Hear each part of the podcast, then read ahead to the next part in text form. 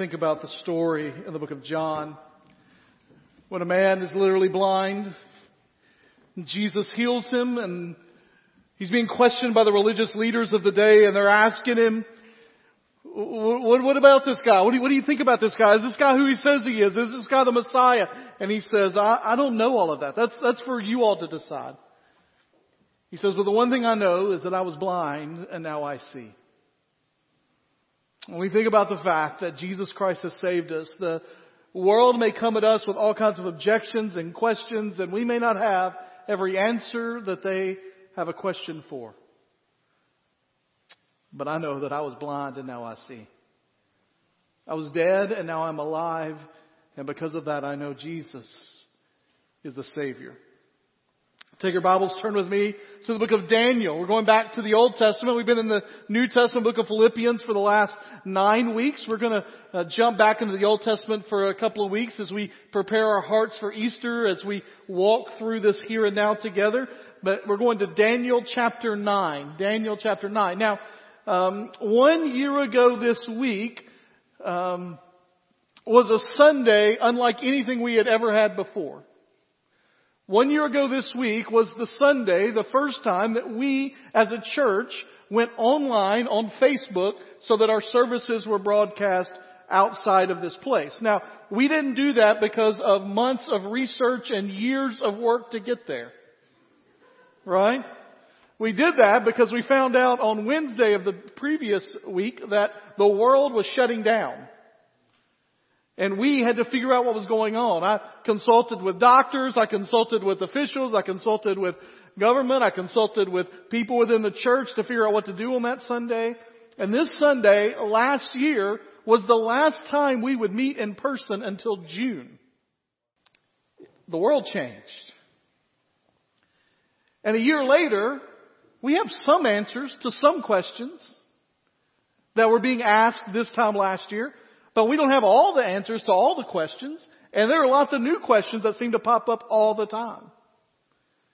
And we are moving towards what we hope is a light at the end of the tunnel of this particular virus. But the truth is, our future is uncertain. I saw someone earlier this week was writing about thinking about doing church and thinking about their life and they said, I can tell you that the future for me is clearly fuzzy. It's unknown. We don't really know what's out there. Part of that's what's prompted us during these 40 days leading up to Easter to pray, hey God, what is it that you want us to do as your church? God, what is it that you desire for us to do to move forward into the community, into the area in which you've called us to be a church? How can we reach them? How can we follow your direction to go into the world? What does it look like to be a church in Goodlettsville, Tennessee post-pandemic? We have to realize that the world is changing, was changing before the pandemic ever arrived. There's one church commentator that says that we have to come to grips with the fact that because of the invention of the internet and how quickly it goes now and how much access there is out there that we are seeing the greatest shift in how people receive information that has happened in 500 years. I started ministry not that long ago, I feel like. I'm getting older. I don't know if y'all know that or not. But it's happening every day. And if you would have explained to me the technology that goes into what we do on a regular basis and where we are going in the future as a society, it would have blown my mind at that time. We're praying, God, this significant change that was already happening that many people have said has been accelerated exponentially by the last year what does that mean for us? What does that look like for us? How do we operate as a church? How should we operate in the midst of that? And just to be honest with you, at times I have sat in the midst of this and just said, Lord, I don't even know how to pray at times in the midst of this. I mean, obviously I know to pray that I want this disease to be done and I want people healed from it and I want it to be wiped out from the earth. But I'm talking about, I'm not sure how to pray about what's next because I'm having a hard time visualizing what's next. And as I was walking through that, processing through that, I was drawn to Daniel chapter 9. Daniel is a book written five to six hundred years before Jesus was born. Somewhere around 2500 years ago, in a part of the world that's unfamiliar to most of us.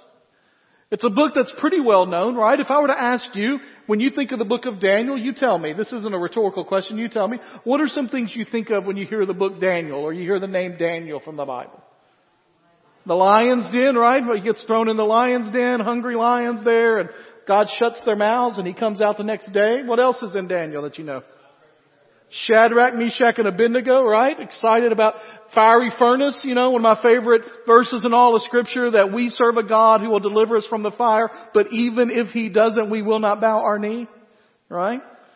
Daniel's become popular lately for the Daniel diet, intermittent fasting or fasting from food that are there. And you think about all the things that have gone. I don't, I don't think that's what the purpose of writing Daniel was, but Daniel and his friends decided to only eat foods that would, um, not to eat the king's food and that they would live that diet out and God blessed them in the midst of that.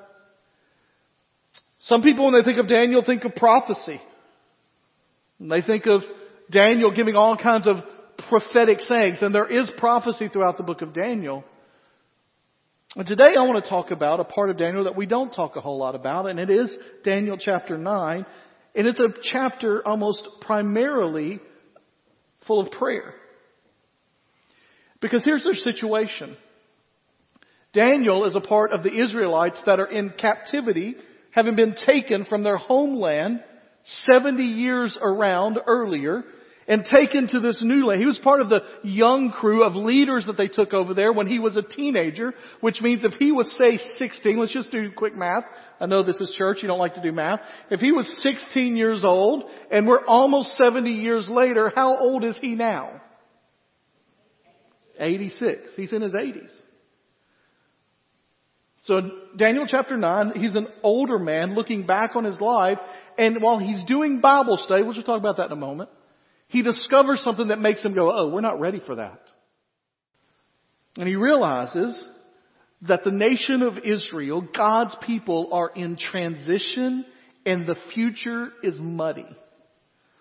Now what God has said He will do is not. What God sees of the future is not muddy, but for Him in that moment, it was a moment of what exactly is coming.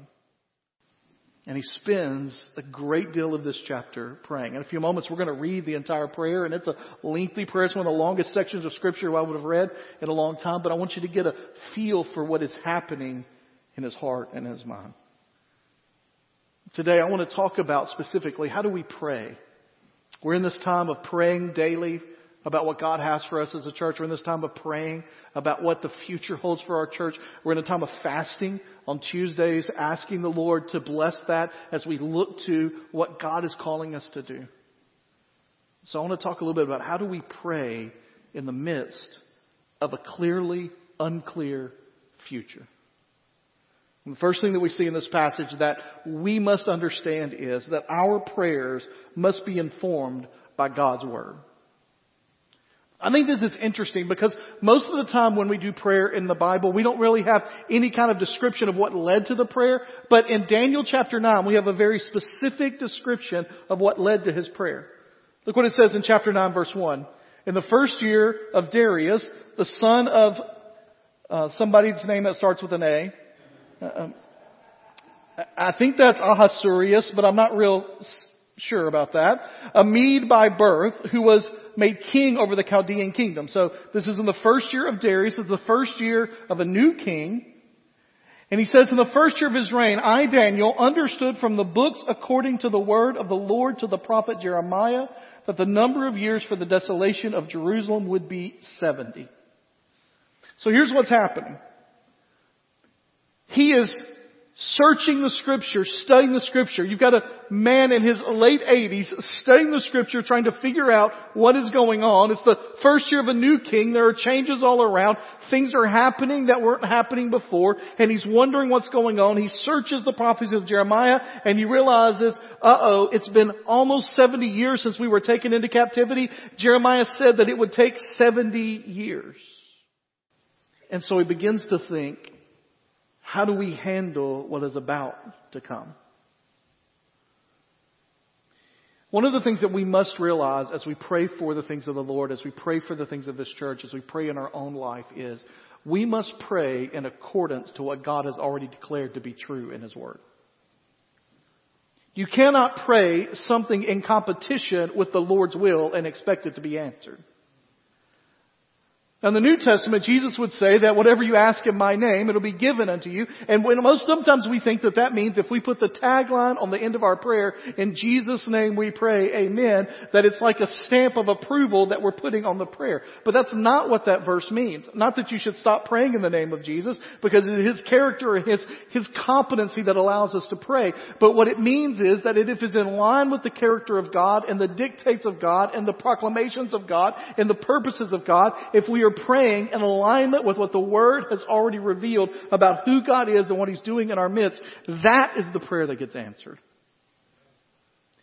And to know who God is and what He's doing and what His plans are, to know that, the only real resource we have that will never lie to us about that is the Word of God. If you want a word from God, you have to get a word into the Word of God.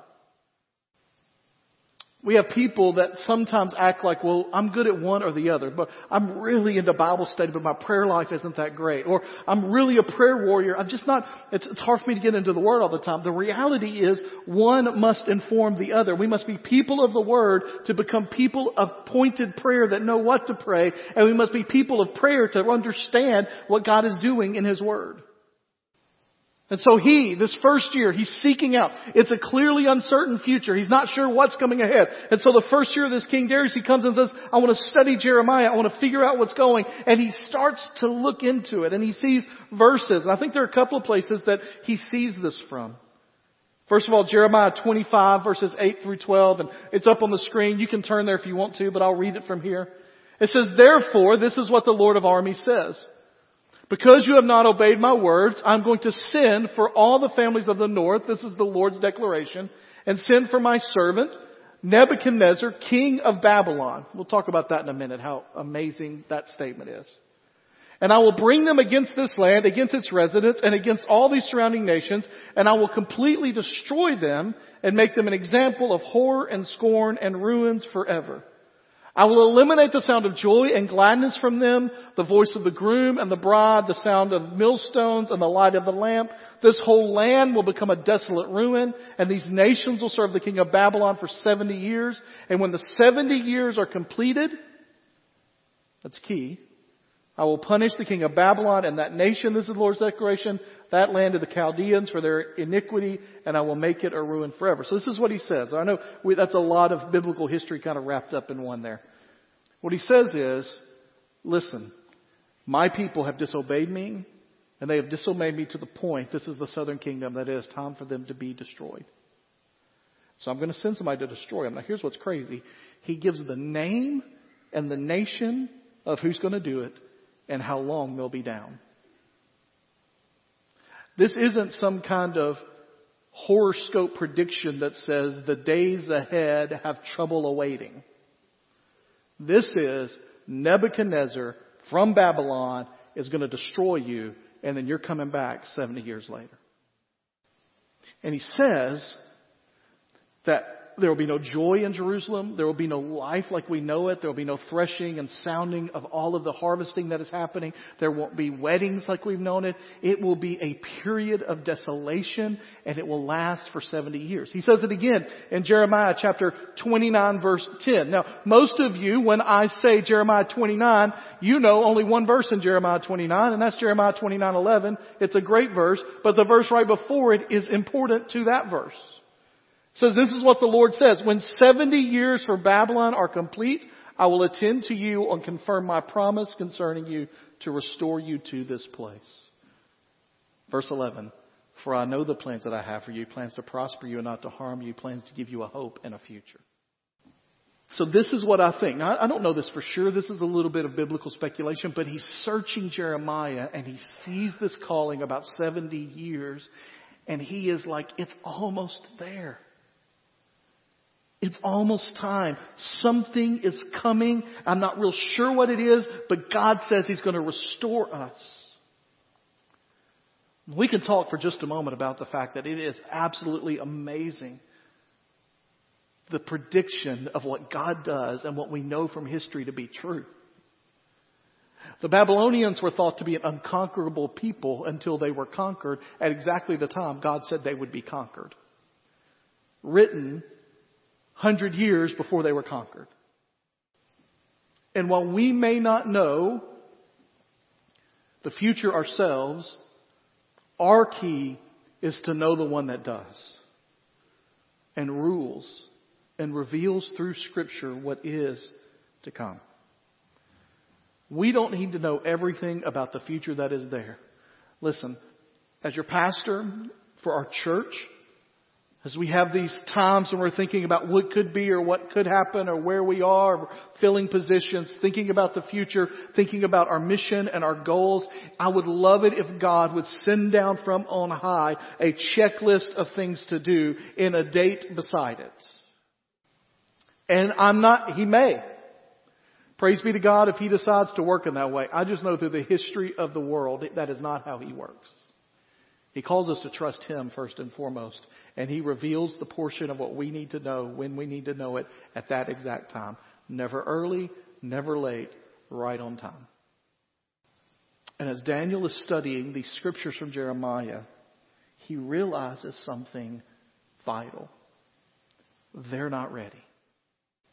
One of the things I find interesting about this passage of scripture too is that this is Daniel, right? Like when you hear Daniel, you think of him as a pretty strong follower of God, right?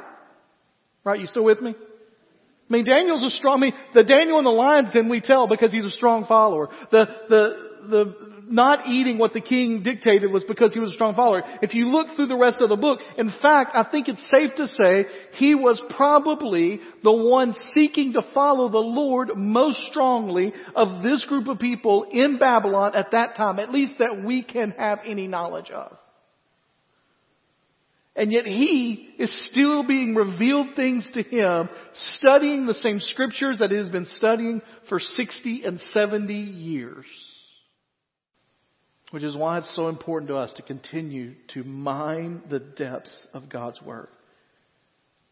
Hebrews 4.12 tells us that the Word of God is living and effective and sharper than any double-edged sword, penetrating as far as the separation of soul and spirit, joints and marrow. It is able to judge the thoughts and the intentions of the heart. The point there is it is living and active. It is constantly showing us things that has been there all along. The Word of God is what the Word of God was, but it reveals to us new things as we study it and as we ask the Spirit to show us. And so when we pray, we pray informed by what God's Word tells us about who He is and what He's doing. Over the last few weeks, I mentioned this a couple of weeks ago, the, the lessons of experiencing God by Henry Blackaby have come back to me again and again and again that we are to find out where God is working and join Him there. I had a meeting this week in my office about something that's really exciting for me, and I don't think it's coincidence that it came during this time where we're seeking the Lord's guidance and direction. It was a guy that has come that has a work here in Goodlettsville that have missionaries already involved, that have plans already there, and he's asking us to partner with us, and it's literally at a place that is across the parking lot from our church. And all of these plans are coming together. There are connections to Him and our church from different places, from people that are part of our church and children and missionaries. And it's just, you see the Lord in the midst of that and you say, Lord, how can I jump in on that? And our prayer lives informed by Scripture do the same. Second thing we see from Daniel's life in this is that effective prayer is a part of a consistent life. This is verse 3. It says, So I turned my attention to the Lord God to seek him by prayer and petitions with fasting and sackcloth and ashes. Now, this is not the only time that we've seen Daniel do this. He prayed about whether or not to eat the food of the king. He prayed when it came before he was thrown into the lion's den. The reason he was thrown in the lion's den is because he wouldn't stop praying. His life was consistently living in the direction of following the Lord. We know from scripture, not just this one, but others, that he was diligently seeking God's Word. He was diligently reading and studying God's Word. We know that he had a group of faithful friends. Now, we don't have mention of his faithful friends anymore in this part of the, of the Bible, and part of that may be because they have gone on to be with the Lord, that they are no longer there with him. But we know from the early, the Shadrach, Meshach, and Abednego guys, that they were faithful friends, that he surrounded himself with friends. I don't know whether you know this or not, but a lot of your destiny is determined by the people with whom you keep company. That's why it's so important as parents when we think about the people that our kids are friends with, that we think about when they move to a new setting or a new school or a new stage of life, whether it be from, from middle school to high school or from high school to college or from college to work life or moving even as adults, moving from one place to another. The people that we surround ourselves with determine a lot of how we end up acting. One of the things that I am grateful for with my parents, with my dad and mom. We raised in Dyersburg, small town. Uh, my dad was a baseball coach. That's how he served the community and helped the community. He was uh, the manager of a, a what we called Kitty League baseball back then, Dixie Youth. Goodlettsville used to be big Dixie Youth town, right? Big baseball town. And my dad was the coach. And I still remember one day I was talking to him. This is when I was like 20 or 21 years old. And I said, Dad, I look back on that team and I'm so thankful that so many of my best friends were on that team with me. For instance, when I got married, we had nine attendants each at our wedding. We had a big wedding. Six of those attendants were from Dyersburg. All six of them played on my kitty league baseball team with me. And I remember talking to Dad about that, and Dad says, they weren't your friends before that team. And he said, your mom and I specifically talked about people we wanted to draft because we thought they would be good influences and friends for you for life. I said, Dad, I don't like being manipulated like that. Don't ever do that to me again. Right. Luckily, I was beyond that point when I'd been upset about that, right? But it's true. And he had surrounded himself with people that encouraged him in his faith. He mentions fasting in here, a consistent life of fasting. He did that again and again and again. For many of you, you've been joining us on Tuesdays. Hopefully, most of you are joining us on Tuesdays and fasting. It's not just to do something, it is to put ourselves in a position of being humbled and listening to the Lord. And then he spent a life of prayer. Listen, prayer is for us. God, God doesn't need our prayer to be informed about what's happening in the world. He already knows. He doesn't need to be informed about what ought to happen in the world. He knows. God allows us to pray so that we can be in fellowship with Him. That can be out loud, that can be silently, it can be in public or private, it can be scheduled or spontaneous, it can be in a posture of prayer on your knees, prostrate on the floor, looking up to heaven. A lot of Hebrew prayer was people looking up to the sky with their hands raised, praying. It can be any of those things. God looks not at the outward appearance of man, but what's happening in the heart. And then Daniel, I'm going to read this and just talk very briefly about the parts because it's pretty normal parts of what we talk about prayer. But I want you to see it played out in Daniel. That once you come to the place that it's informed by Scripture and that it's a part of a pattern of your life that includes other things, then there is a pattern to prayer. There's a way that we do it. Look at verse 4. It says this, and we're going to read all the way to verse 19. I prayed to the Lord my God and confessed, Lord, the great and all-inspiring God who keeps his gracious covenant with those who love him and keep his commands, we have sinned. We have done wrong. We have acted wickedly. We have rebelled and we have turned away from your commands and ordinances. We have not listened to your servants, the prophets who spoke in your name, to your, our kings and leaders and ancestors and all the people of the land. Lord, righteousness belongs to you. But this day, public shame belongs to us the men of Judah, the residents of Jerusalem and all Israel, those who are near and those who are far, and all countries where you have banished them because of the disloyalty they have shown toward you. Lord, public shame belongs to us, our kings, our leaders, and our ancestors because we have sinned against you. Compassion and forgiveness belong to the Lord our God, though we have rebelled against him and have not obeyed the Lord our God by following the instructions that he set before us through his servants, the prophets. All of Israel has broken your law and turned away, refusing to obey you. The promised curse written in the law of Moses, the servant of God, has been poured out on us because we have sinned against him. He has carried out his words that he spoke against us and against our rulers by bringing on us a disaster that is so great that nothing like what has been done to Jerusalem has ever been done under all of heaven. Just as it is written in the law of Moses, all this disaster has come on us, yet we have not sought the favor of the Lord our God by turning from our iniquities and paying attention to your truth. So the Lord kept the disaster in mind and brought it on us. For the Lord our God is righteous in all he has done. We have not obeyed him. Now, Lord our God, who brought your people out of the land of Egypt with a strong hand and made your name renowned as it is to this day, we have sinned, we have acted wickedly. Lord, in keeping with all of your righteous acts, may your anger and wrath turn away from the city Jerusalem, your holy mountain, for because of our sins and the iniquities of our ancestors, Jerusalem and your people have become an object of ridicule to all those around us. Therefore, our God, hear the prayer and the petitions of your servant. Make your face shine on the desolate sanctuary for the Lord's sake.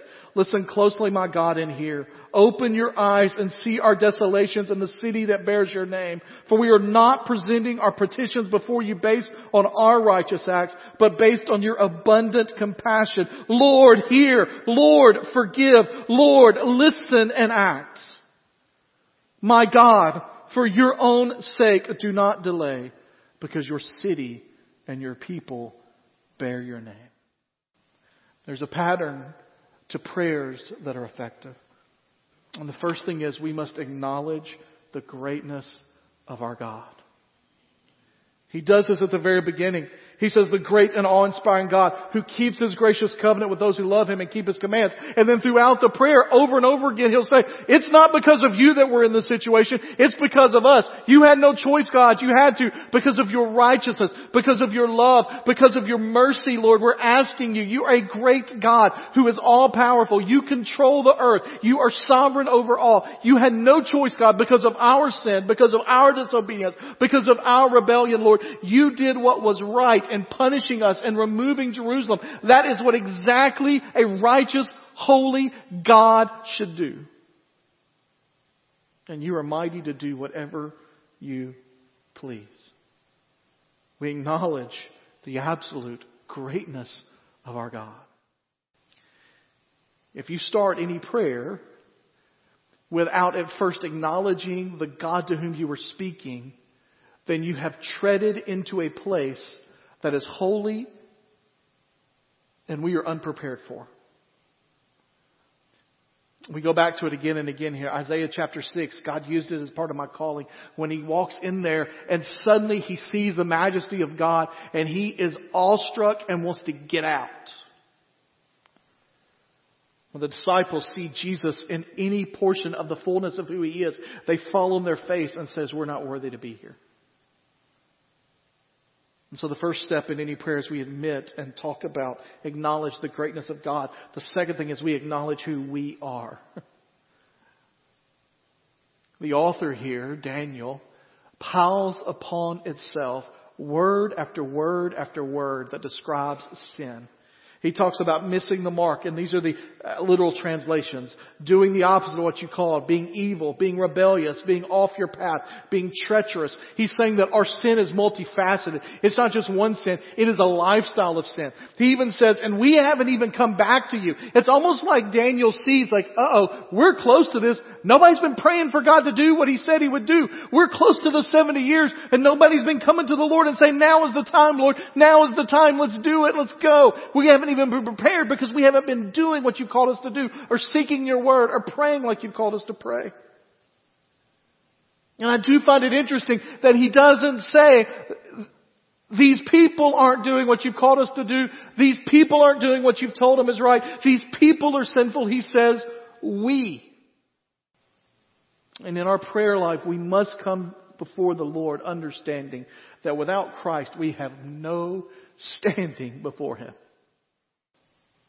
Most of us like to look around at the sins of others in order to feel better about ourselves instead of looking up to the Holy God and realizing this is who we are. We are sinful people that miss the mark, do the opposite of what God says. We have evil in our hearts. We are rebellious people, off the path that He's called us to, treacherous in our ways. There's usually a spectrum for the way that people and churches and societies handle it. First of all, they deny that it's really that big of a deal. It's not that, that huge of a deal, or they try to hide. That was Adam and Eve. They tried to hide themselves from God. They excuse what they did. Well, that's, that was just a one time, or I was really tired that day, or I didn't really fully understand what was going on, or we blame someone else, we blame someone in our family, we blame somebody in society, we blame the system, we blame uh, the devil, we blame whatever it is for our own personal sin. Then we begin to try to normalize what sin is and says, this is just who it is, this is who I am, this is what I've always been, and then we celebrate it. Doesn't that sound like our society in some ways? Denies the sin that's there, hides it, excuses it, blames other people, normalizes sin as something that's common, and then celebrates the sin for all to see.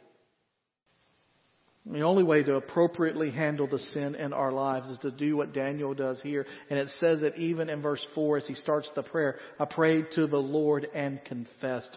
Confession means to agree with the Lord upon your sin. We acknowledge the greatness of God. We acknowledge who we are. And then we acknowledge the grace of God. Tim Keller often says the good news of the gospel is that you are worse than you ever imagined, and God is greater than we ever thought. He is more gracious than we can believe. He talks throughout here about the compassion and forgiveness. He uses language of covenantal love, loving kindness and mercy and loyal love. And he says, Lord, we don't deserve it. In fact, a couple of times when it looks like he's about to ask God for forgiveness, a couple of times when he's about to ask God to restore the nation, a couple of times he's about to say, can you bring us back to Jerusalem? He stops mid-sentence and says, it's not because of us. We have sinned. We are acting wickedly. It's because of you and your name and your glory and your greatness and your grace. It kind of just catches you off guard, like in verse 15. Lord, the one that brought your people out of the land of Egypt with a strong hand and made a name renowned as it is today. You get the feeling that the next verse is, do it again now, Lord, right here, right now. Do what you did with the people back in Egypt. But he doesn't. He stops and says, we've sinned, Lord. We've acted wickedly. So I'm not saying this on anything based on us. I'm talking about the glory and the graciousness of who you are. Listen, as we are asking the Lord in these days to move here and now, it is not because we think we've done anything to deserve God moving here and now. It is because we want the glory of the name of Jesus Christ and God the Father and God the Spirit to be lifted high in our area and for people to see the saving grace of God put into their lives and for the kingdom of God to be expanded in this place. It has nothing to do with our worthiness to be a part of that. God move here and now. And it's almost like we need to in that Habakkuk 3-2 and they don't in Habakkuk, so I'm not adding to the scripture, but when he says, Lord, we have seen what you have done in past. We have heard of your great works. Lord, we're sinners. We don't deserve it. But Lord, move here and now. And it's because of this covenantal love where God says, that He loves us in the midst of our sin. In Jesus' storybook Bible we used to read to our kids calls it the never stopping, never giving up, unbreaking, always and forever love of God. And once you establish the greatness of God, who we are in our sinfulness, the grace of God that forgives that for those of us that have accepted Jesus Christ as our Savior. Once you've got that, then you say, God, for the sake of your name and the spread of your kingdom, move. And Daniel 9 ends his prayer by saying, God, restore Jerusalem because it bears your name. Restore your people because we bear your name. Not for us, not for our comfort, not for anything but we want your name to be made great. And we want your kingdom expanded. We're praying for God to move here and now. But we do that acknowledging it's not because of our goodness or anything other than the grace of God to spread His kingdom. In fact, you may be here today and you have never accepted Jesus Christ as your Savior and you are living in that guilt and shame and hiding and denying your own sin. But the Lord is willing and able and ready to save you today. It's similar to the prayer here. You just admit to God that you are a sinner who cannot on your own save yourself and trust in Jesus Christ who died on the cross for our sin and rose again from the grave to prove that he had power over death. He will save you if you just ask him to save you. For those of us here that are already saved, already have been rescued from our sin, as we look at the future, as you look at your family's future, as you look at the future of your career, as you look at the future of your impact, are you praying in a manner like Daniel in the midst of an unknown future? God, you're awesome. You're glorious. I'm not. And here are some areas of my life that I need to confess before you now and ask for your forgiveness. And I'm having a hard time seeing the forgiveness in my life. But Lord, I know you promised it. And I'm asking you to move, not for my name's sake, not for who I am, but for who you are and what you're calling us to do. And as a church, as we're praying for God to move here and now, we're praying for Him to bring glory to His name and for Him to spread His kingdom. Let's pray together. Heavenly Father, we pray that in this moment that you'll just give us wisdom. I pray that for people that are listening to my voice right now, that you'll give them an understanding of what it is they need to do to respond to your word, to this worship today, and to what you've called us to do. Although we pray that we will be unlike the people described in Daniel, Lord, that we will be obedient to what you call us to do today in this place. Trusting in your grace to help us in those areas where we fall.